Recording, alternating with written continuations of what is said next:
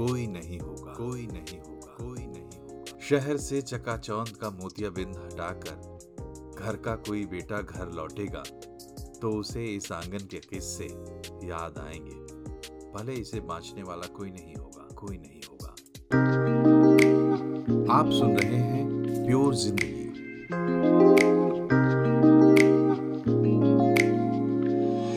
नमस्कार मैं हूँ मनोज श्रीवास्तव और आज हम बात करने वाले हैं नॉस्टैल्जिया की।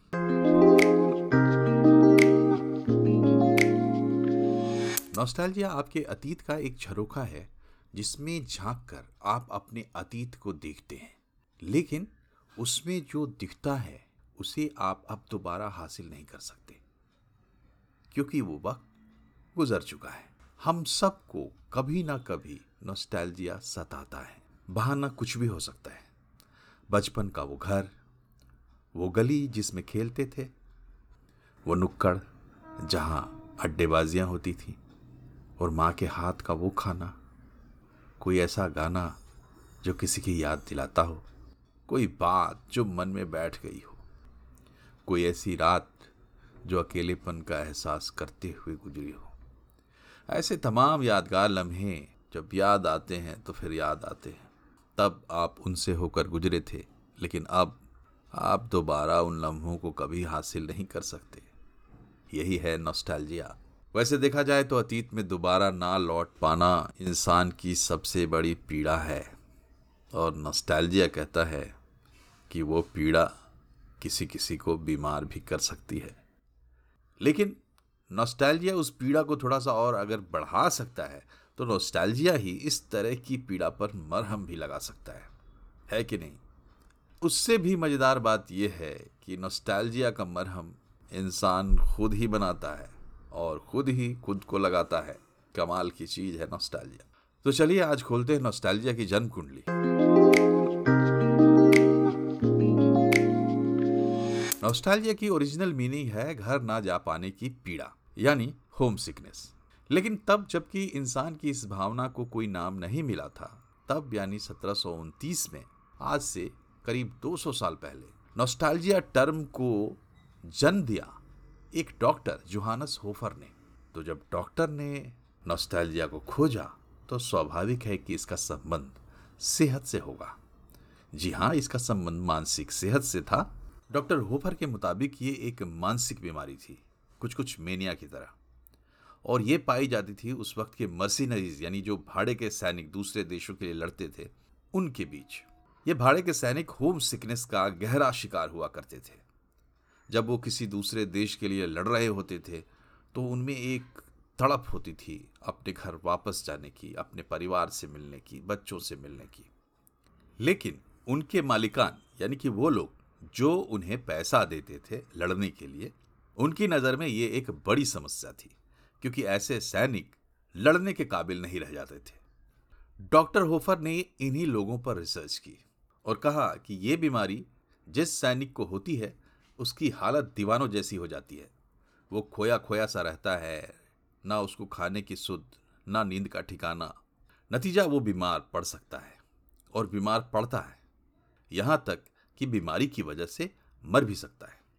उस वक्त जिस सैनिक में ये बीमारी दिख जाती थी, उसकी शामत आ जाती थी। उसकी बीमारी का इलाज बड़ी ही बेदर्दी और बड़े ही क्रूर तरीके से किया जाता था। आप सीधे सीधे कहें तो टॉर्चर यानी यातना ही इस बीमारी का इलाज मानी जाती थी। स्वाभाविक है, बीमारी घटने के बजाय बढ़ती थी और कभी कभी मरीज़ मर भी जाता था। इसी बीमारी को डॉक्टर होफर ने नॉस्टैल्जिया का नाम दिया था। ग्रीक में नास्तोस का मतलब होता है होम कमिंग और लैटिन शब्द एल्जिया का मतलब है पीड़ा। तो नास्तोस और एल्जिया को मिलाकर बना नॉस्टैल्जिया, यानी कि एक ऐसी पीड़ा जो घर जाने की तड़प पैदा करती है, ऐसी तड़प जो जान लेवा भी होती है। लेकिन ये 200 साल पुरानी बात है। वक्त बदल चुका है, इस शब्द के मायने बदल चुके हैं। और अब हम नॉस्टैल्जिया का मतलब समझते हैं, प्यारी प्यारी यादें।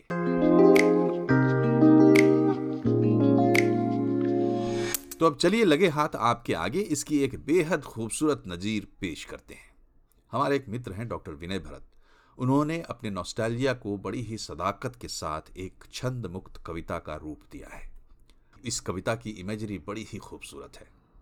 तो वो चंद पंक्तियाँ आपको सुनाते हैं, लेकिन उससे पहले आपको बता दें कि doctor Vinay Bharat, doctor Shyama Prasad Mukherjee university Ranchi में अंग्रेज़ी के प्रोफेसर हैं। प्रोफेसर ये अंग्रेज़ी के हैं, लेकिन हिंदी साहित्य के क्षेत्र में इनका विशेष योगदान देखते हुए दुबई में इन्हें सृजन श्री सम्मान भी दिया जा चुका है। इनकी कविता और लघु कथाओं का संग्रह कतरा ने विश्व हिंदी साहित्य नई दिल्ली से छप चुका है। और अंग्रेज़ी में भी ये रिसर्च वर्क और यूनिवर्सिटी कोर्स की किताबें लिख चुके हैं। तो ये था डॉक्टर विनय भरत का परिचय और अब उनकी कविता कोई नहीं होगा।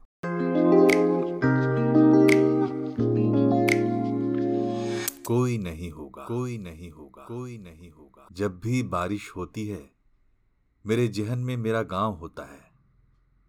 वर्षों पीछे छोड़ आए।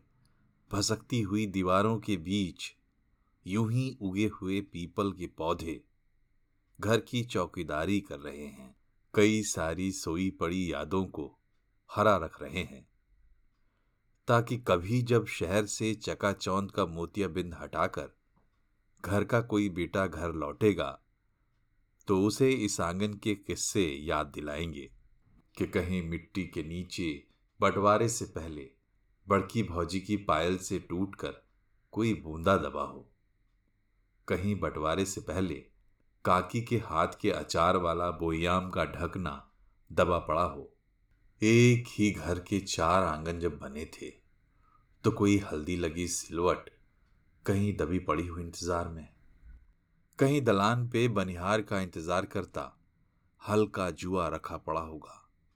कहीं किसी सानी में बैल की घंटी गिरी पड़ी होगी। शहर से चकाचौंध का मोतियाबिंद हटाकर घर का कोई बेटा घर लौटेगा तो उसे इस आँगन के किस्से याद आएँगे। या एक दफन याद, बेदखल इतिहास, यूँ ही मौन में, शहर की किसी गुमनाम गली में बिखर जाएँगे। पर पीपल का पेड़ तब भी होगा, भले इसे बांचने वाला कोई नहीं होगा। कोई नहीं होगा।